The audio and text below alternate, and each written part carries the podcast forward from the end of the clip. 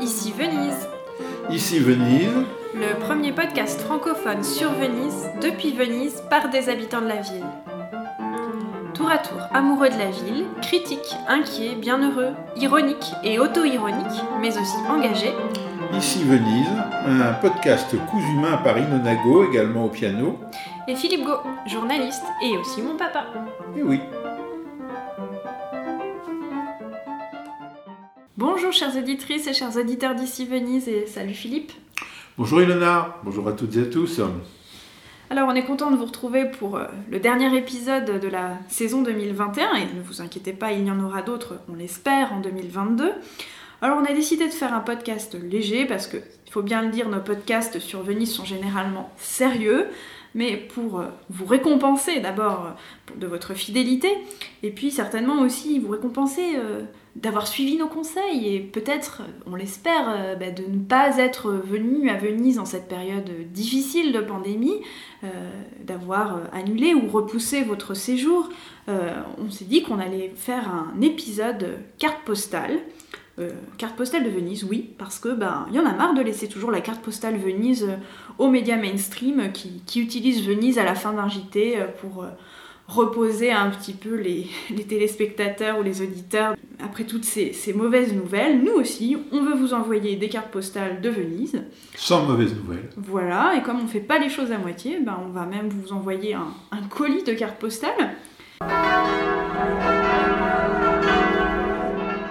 La première carte postale de Venise qu'on va vous, envoyer par la poste, c'est euh, une image, peut-être qu'on on- on ne s'attend pas euh, à Venise, c'est les mercatini. Alors les mercatini, c'est les petits marchés qui ont lieu bon, parfois à toutes les saisons, mais particulièrement à Noël. Alors, c'est pas le marché des petits chalets euh, installés comme d'ailleurs il y a pu y avoir certaines années sur le Campo Santo Stefano à Venise. Non, c'est là des, des- donc des marchés avec des artisans euh, qui présentent euh, leurs produits euh, faits à la main. Donc, ça peut être des bijoux, des parfums, des tissus, des, vêtements. Et, mais c'est avant tout pour nous l'occasion de visiter des lieux qui sont ouverts au public et, et habituellement privés. Alors justement, avec Philippe, on est allé voir un mercatino dans le palazzo Nanni Bernardo et on est tombé quand même euh, amoureux, faut le dire, du jardin parce qu'il y a un immense euh, jardin euh, très soigné.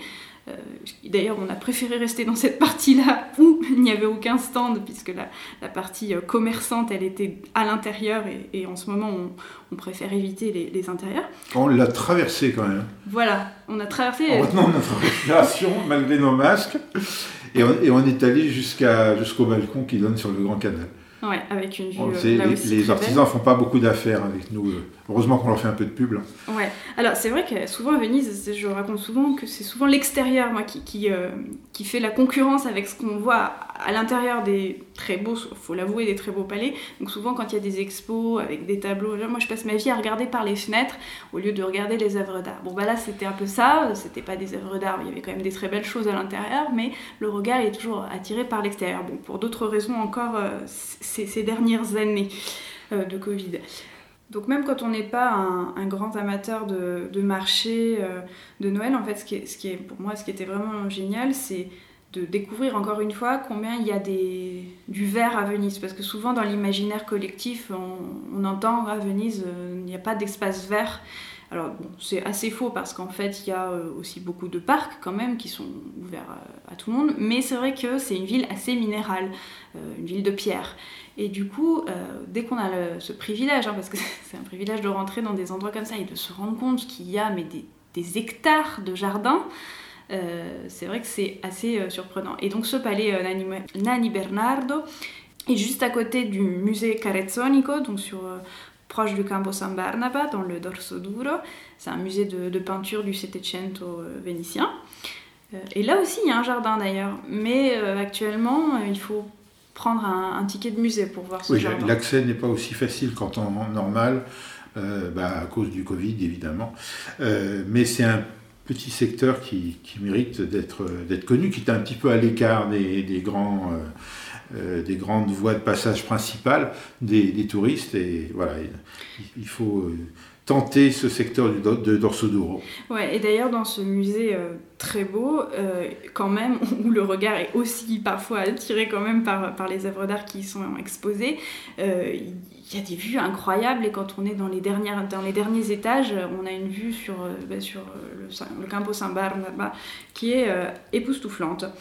Alors voilà, donc même si on ne fait pas beaucoup d'achats dans ces mercatini, on est content de, de, de, découvrir des beaux endroits. Alors, on est aussi allé euh, au Rialto, euh, là en plein air. Euh, donc, là, c'était des stands d'artisans locaux ou de la région. Dans l'espace où habituellement on vend les poissons, les coquillages.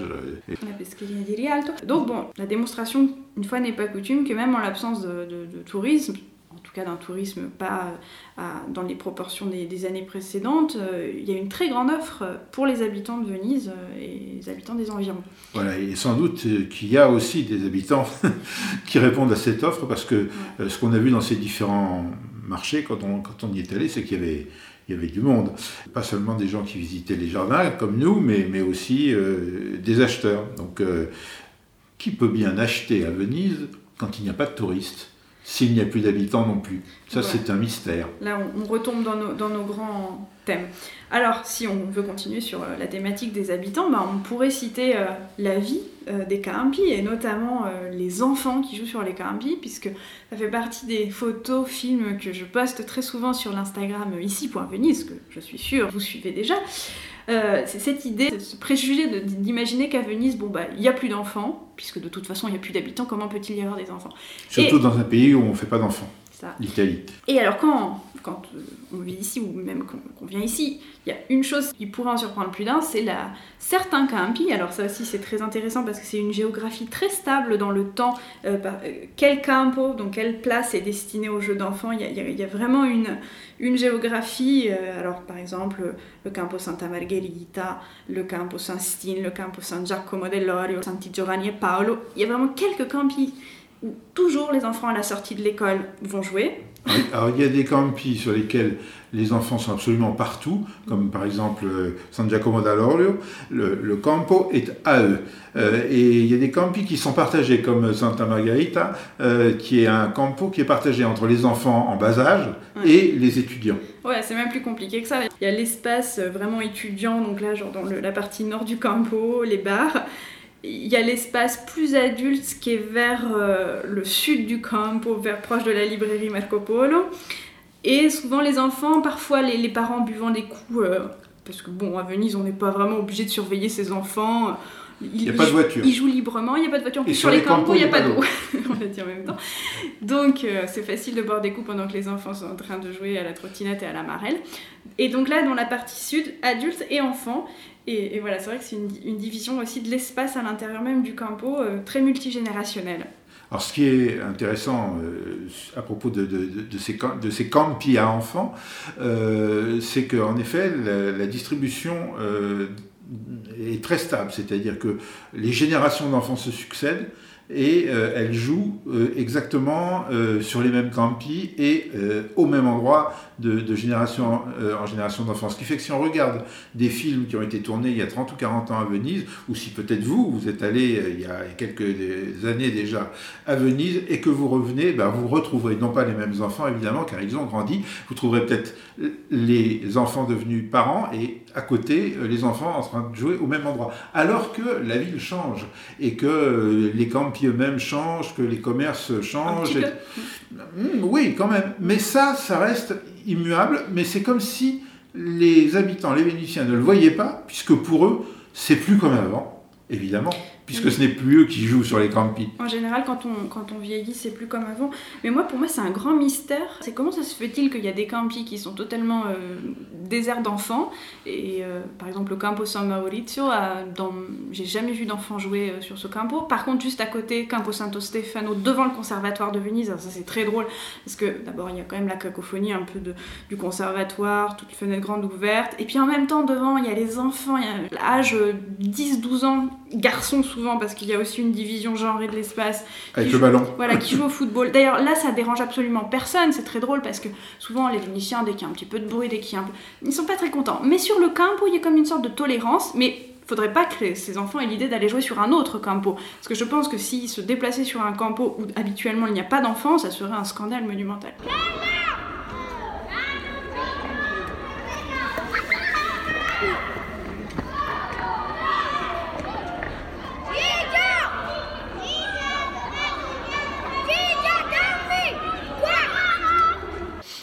Oui, ça, euh, moi, j'ai un autre étonnement euh, à propos de, ces, jeux de ballon sur les campi de Venise.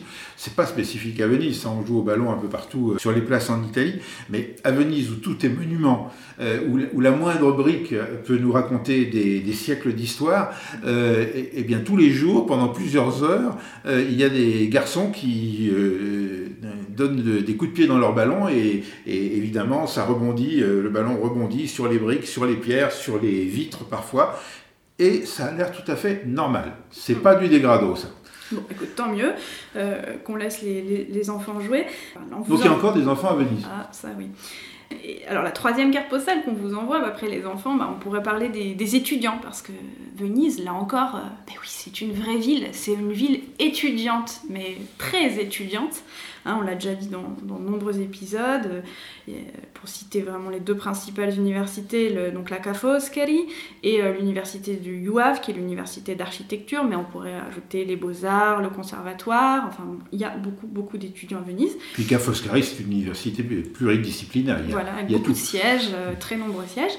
Et alors justement, il y a quelques jours, en passant devant par hasard, on a vu une longue queue devant le siège de Saint-Sébastien. On l'a toujours dans le dorso d'eau.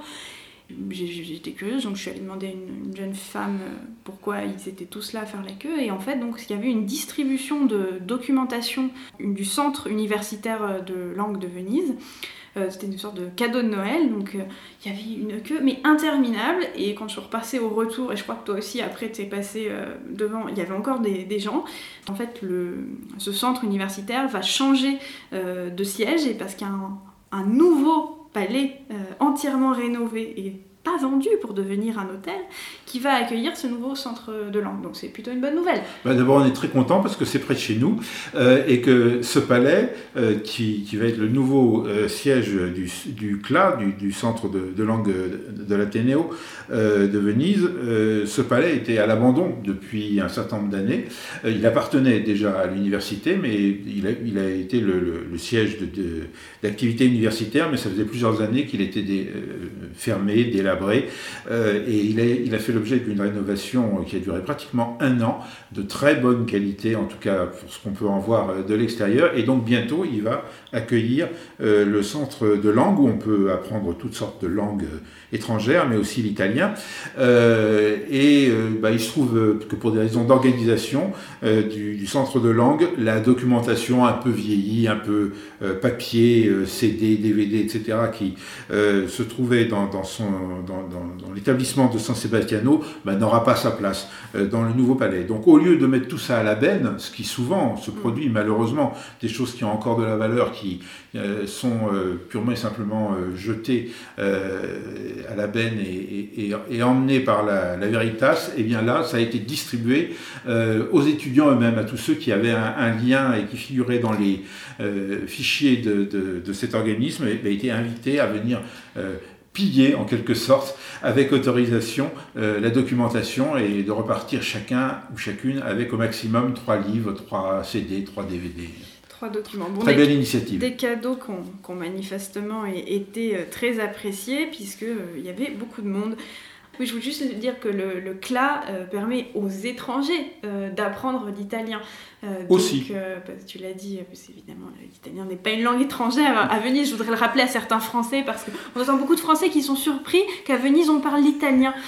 oui, on a, entendu, on, a entendu ça il y a quelques jours, oui, alors qu'on était euh, à côté de la, de la Fenice, des Français qui parlaient entre eux, qui évidemment croyaient qu'ils étaient seuls à comprendre cette langue, mais qui justement se plaignaient du fait qu'à l'aéroport Marco Polo, où, où, ils avaient égaré, leurs valises. Enfin, c'est pas eux qui les avaient égarées, c'est le transport aérien, mais on avait retrouvé leurs valises.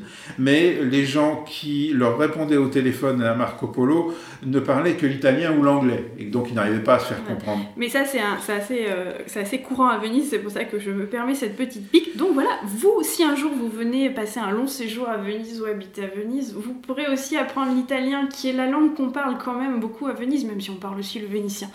Et vous n'êtes même pas obligé d'attendre, car je vais faire de la publicité pour l'enseignement en ligne, car vous savez, de temps en temps, si vous nous suivez, euh, on fait de la publicité pour euh, le piano en ligne euh, dans le podcast Ici Venise, parce que tout simplement, 50% de l'effectif du podcast donne des cours de piano aussi en ligne, donc vous pouvez en prendre, même si vous n'êtes pas à Venise. Et le CLA, le CLA, donc le centre de langue dont on parle à l'instant, fait la même chose.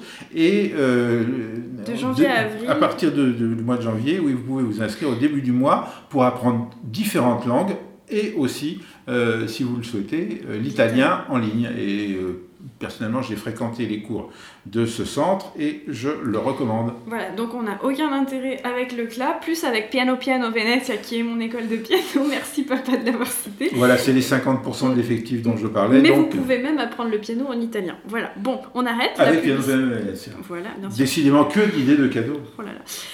Bon, on vous gâte. Et alors, à propos de cadeaux, non, je continue. En se promenant, toujours, parce qu'en se promenant à Venise, on, voit toujours des choses incroyables. Il suffit de sortir 3 minutes et on a déjà vu des choses formidables. Dans les vitrines, en ce moment, je fais un peu. Je rentre pas dans les boutiques, mais je fais beaucoup de lèche-vitrine. c'est bon pour le portefeuille. Donc, devant les vitrines. C'est difficile de faire du lèche-vitrine avec une masquerine. En plus, oui. Euh, les, les joujoux de Noël à la mode, enfin, les joujoux à la mode en vitrine, ce sont les trains de Freccia. Donc la, Freccia, c'est la compagnie italienne et vous, vous en avez certainement entendu beaucoup parler dernièrement puisque la ligne Milan-Paris, Paris-Milan euh, a été euh, inaugurée il y a quelques jours avec euh, ce prix d'appel de 29 euros. Et c'est très drôle parce que le petit train électrique, je peux marcher avec une batterie, il coûtait exactement 29 euros. Oui, dans, un, tabac qui euh, se trouve euh, pas très loin de la gare de Sainte-Lucie, euh, à Venise. Et effectivement, ça a attiré notre œil. La, la Freccia Rossa, dont on, a beaucoup parlé dans la presse en France, car ça y est, le monopole de la SNCF est enfin un petit peu écorné par une offre de, de trains à grande vitesse, parce qu'il y avait déjà des, des trains de compagnies euh, étrangères euh, en partenariat ou pas avec la SNCF qui euh, circulaient sur le qui circulent sur le réseau français, mais jusqu'à présent, ça n'était pas des, trains à grande vitesse, à part l'Italie, et autres, bon, vers le nord de l'Europe, mais en tout cas vers l'Italie, il n'y en avait pas. Et donc la compagnie italienne héritière du service public, Trenitalia, a lancer euh, ces premiers TGV euh, transfrontaliers qui, partent de Milan pour aller jusqu'à Paris ou de Paris pour aller jusqu'à Milan avec un certain nombre de gares. Plusieurs arrêts, ouais, entre bah, Turin, Modane, Chambéry et Lyon, et ensuite Paris. Euh, bah bien sûr, alors nous c'est l'occasion quand même depuis Venise, bah, on l'avait déjà vaguement lancé parce qu'on avait fait un podcast avec Lucie Tournevis qui est quand même l'ambassadrice du train en Italie puisqu'elle a écrit l'Italien en train qui est un très beau livre aussi qu'on vous recommande. On peut mettre au pied du sapin également. Et, donc nous, euh, depuis Venise, bah, on regrette un peu la fin du train de nuit. Et, pour rejoindre Milan, euh, c'est compliqué avant de prendre ce train. Si... Donc en plus, il est ou trop tôt ou trop tard. Oui, et puis quand bien même euh, pour aller à Paris, on, peut faire l'opération, partir tôt le matin de Venise et, arriver à Paris le soir, ou le contraire dans l'autre sens. mais ça fait une entière journée de train. Alors, bon, il y a un côté positif, on voit le paysage qui est assez beau, surtout en Italie. Euh, mais euh, un côté négatif, c'est qu'on a perdu une journée dans le train, enfin perdu, passé une journée dans le train, même si c'est assez confortable, il faut bien le dire, à bord des frais de ça on va, on va y revenir, mais ça n'a pas le charme du train de nuit, euh, qui est qu'on évite une nuit d'hôtel, enfin, ou d'hébergement, et on arrive directement à la destination Paris ou encore mieux Venise. Et donc voilà, puisque apparemment il y a de l'imagination au pouvoir en ce moment dans les compagnies ferroviaires pour euh, euh, amplifier l'offre et notamment l'offre de train de nuit, eh bien on lève le doigt à Venise en disant mais ne nous oubliez pas, nous jusqu'à euh, l'année Covid, la première année Covid, nous avions un train de nuit et nous l'avons perdu. Donc pensez à nous au moment d'amplifier l'offre. Voilà, et figurez-vous que on a découvert euh, cette année que dans le train italien, donc notamment dans les frecce, donc les trains à grande vitesse, on distribue du panettone. Et, à Noël, à Noël seulement. dans toutes les classes de train. Alors qu'est-ce que c'est que le panettone? Alors le panettone, c'est l'espèce de grosse, euh, comment décrire ça, une grosse brioche euh, levée euh, avec des raisins et parfois des fruits, des fruits confits dedans qu'on mange dans le nord de l'Italie. mais à Venise, on mange pas de panettone, on mange même pas de pandoro parce que souvent en Italie c'est le jeu, c'est panettone au pandoro. Pandoro c'est plutôt dans la région véronaise, donc là c'est plutôt la brioche sans les fruits confits. À Venise, on mange la focaccia, qui est aussi une espèce de grosse brioche levée. À ne pas confondre avec la focaccia qu'on connaît ailleurs et qui est salée. Ouais. Et euh, sur la focaccia, ben, on aime bien mettre, euh, enfin c'est pas, on aime bien, c'est traditionnellement, on mange la focaccia avec de la mostarda. Alors, il va falloir expliquer ce que c'est que la mostarda et le mascarpone, donc le fromage bien, bien riche, quasi, quasiment du beurre. Alors là aussi, les, les mostardes, d'abord, ça n'a rien à voir avec ce qu'on croit, c'est un faux ami, euh, c'est pas de la moutarde. Oui, même s'il il y a dedans, en fait, de la moutarde. Enfin, dans la mostarda veneta, il y a ce qu'on appelle en italien la senape. C'est-à-dire la moutarde, la graine.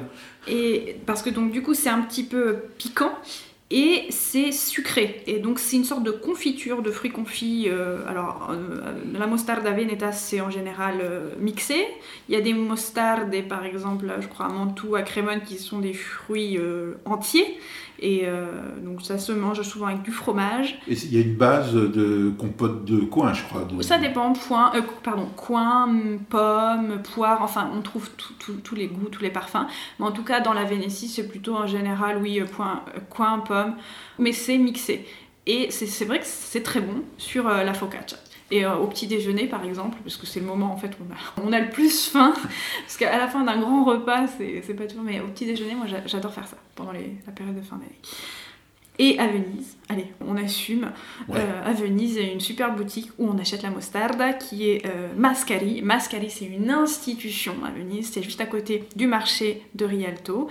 C'est une boutique fixe, hein, c'est pas un stand avec alors Mascari, ce qui peut-être le plus, la plus belle chose de Mascari, évidemment, c'est les produits, mais c'est ses étiquettes, parce que c'est des étiquettes qui sont faites à la main une calligraphie incroyable avec le nom et, du produit et le prix au 100 grammes et tout ça, mais tous les produits, donc il y a des centaines d'étiquettes.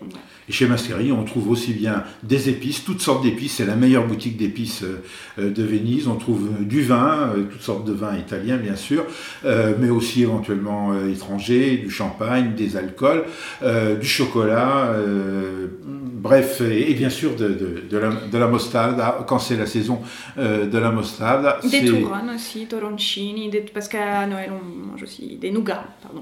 Voilà, donc donc c'est un lieu de bonheur et si jamais euh, vous passez par là, eh bien rentrez, dépensez de l'argent chez euh, eux, ça ne sera pas perdu, ça aidera à la pérennité de cette euh, institution vénitienne et d'ailleurs les prix sont tout à fait raisonnables.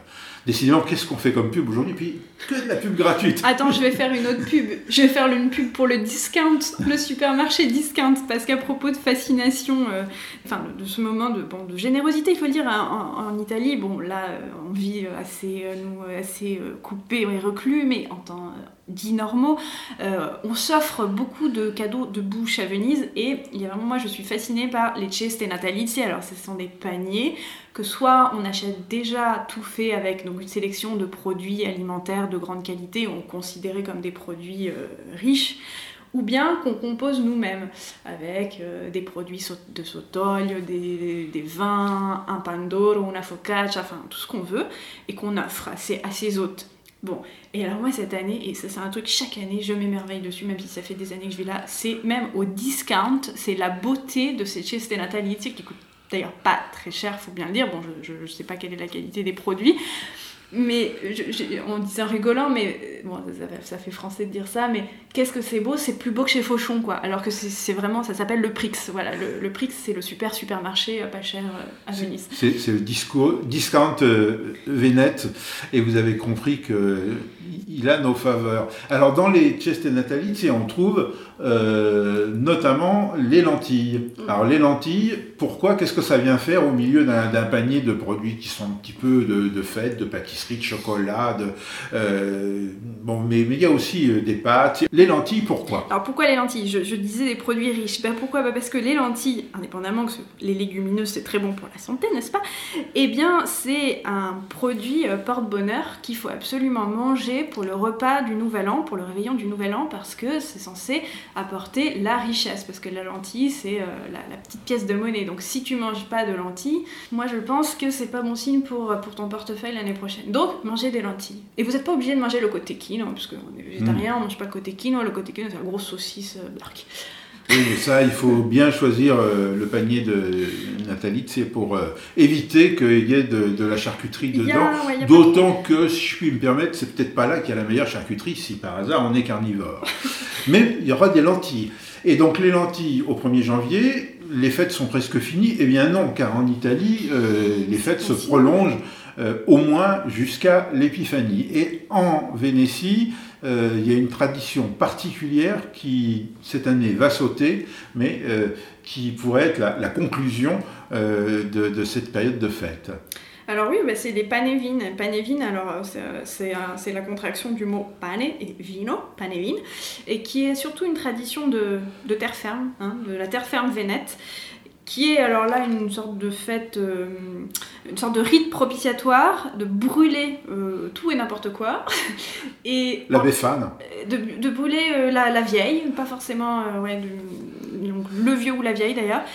Et cette année, ils sont comme les feux d'artifice, ils sont annulés. Donc ça, c'est plutôt une bonne nouvelle. Euh, mm. puisque euh, ça correspond en plus souvent à une période de l'année, enfin, parce que quand il y a des grands jours, des grosses journées de beau temps, sans vent, et alors en plus s'ajoutent les feux de Panévine, les phallos, et alors là c'est l'horreur. Le summum de la pollution. Voilà, le summum déjà en ce moment on est très mauvais dans toute la plaine du Pau, mais euh, donc on va dire que au nom du Covid, au moins une bonne nouvelle, les Panévines cette année sont annulés. Et les feux d'artifice également du 1er janvier dans les communes où habituellement euh, des feux d'artifice euh, communaux euh, sont tirés, notamment Venise où le feu d'artifice de la Saint-Sylvestre est annulé. donc avec les oiseaux, nous sommes ravis. Avec les oiseaux et tous les animaux qui, sauvages ou domestiques qui détestent les feux d'artifice. Les panévines, c'est un autre problème ça concerne plus la respiration des humains et de tout ce qui est vivant euh, que spécifiquement les, animaux euh, qui, détestent euh, les, feux d'artifice dans la lagune. Alors, vous avez fait des économies en ne venant pas à Venise. La commune fait des économies en ne tirant pas des feux d'artifice, mais vous allez quand même faire des cadeaux. Et alors, peut-être, peut-être que vous pourriez penser à ici Venise.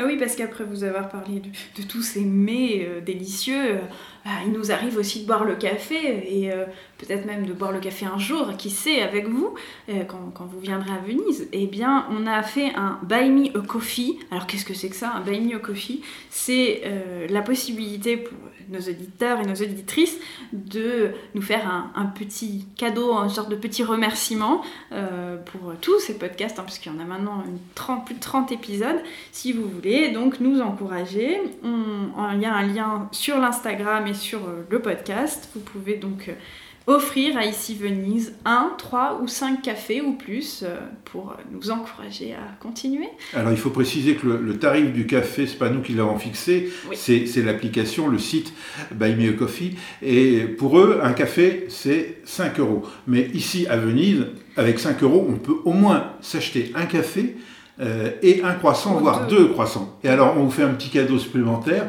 c'est euh, que, euh, comment on dit croissant eh, eh ben en, local? On dit brioche. Et attention, la brioche, c'est pas, c'est pas un, un, la brioche, c'est pas une, brioche, oui. Et en plus, la brioche, elle peut être, elle est en général pleine de marmelade, de, piste, de crema de pistachio, Bref, euh, en plus à Venise, c'est assez drôle, mais le, le, quand on veut te faire un sconto, donc quand on veut te faire une réduction, on te dit Ah bah t'iras prendre le, le, café et la brioche avec. Mais souvent c'est toujours 5 euros le sconto. Ah, c'est une manière pour les commerçants, par exemple, si tu achètes une paire de chaussures et que tu demandes une petite réduction, parce que c'est quelque chose qui se fait ici. Euh, euh, le commerçant te dit ben non, je peux pas faire grand chose là-dessus, c'est, j'ai pas beaucoup de marge, donc je, je te fais, un- je te fais un sconto de 5 euros, comme ça tu pourras acheter, euh, tu pourras boire un, un café et, et manger, et manger une brioche. Donc c'est exactement ce que ce qu'on vous propose euh, de, de faire pour ici Venise, euh, Voilà. si, En fait, si c'est jamais ça pas- vous a plu. C'est même pas un sconto, justement, parce qu'il est Ouais. gêné, il peut pas faire le sconto, mais il te dit bah non, je t'offrirai le café. Et du coup, t'es super content parce que quand même, hein, c'est bien. Bon, voilà. Oui, parce qu'un sconto, un vrai sconto vénitien, c'est plus plus que ça. Enfin, ça dépend le produit d'origine. Bref, tout ça pour vous dire que si vous voulez nous offrir un café, on sera super content. Et euh, surtout, n'hésitez pas à réécouter des épisodes de l'année 2021, de nous laisser des petits messages. Et puis, bah, c'est le moment de vous souhaiter des joyeuses fêtes et, et des meilleurs vœux. Auguri, tanti, Tanti auguri. tantissimi auguri. Et à l'année prochaine.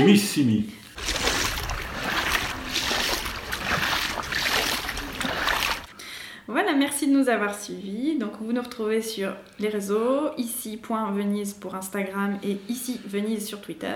Et bah, Philippe, euh, merci pour toutes ces cartes postales que nous avons écrites il y a 4 mois. Voilà. Et puis, contrairement à ce qu'on croit, les cartes postales Arrive vite. arrivent, mais ne vous laissez pas avoir. Envoyez-nous un café, un croissant.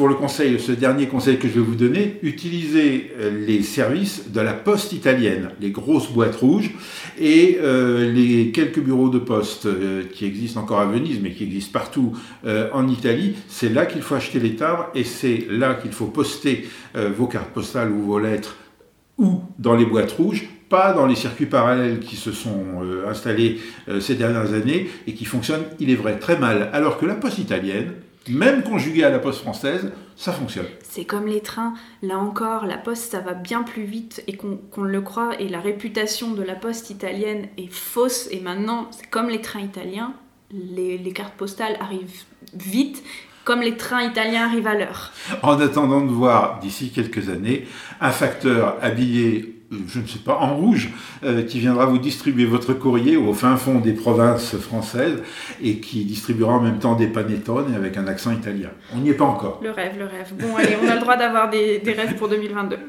À bientôt. À bientôt. Ciao, ciao, ciao, ciao, ciao. Ah oui.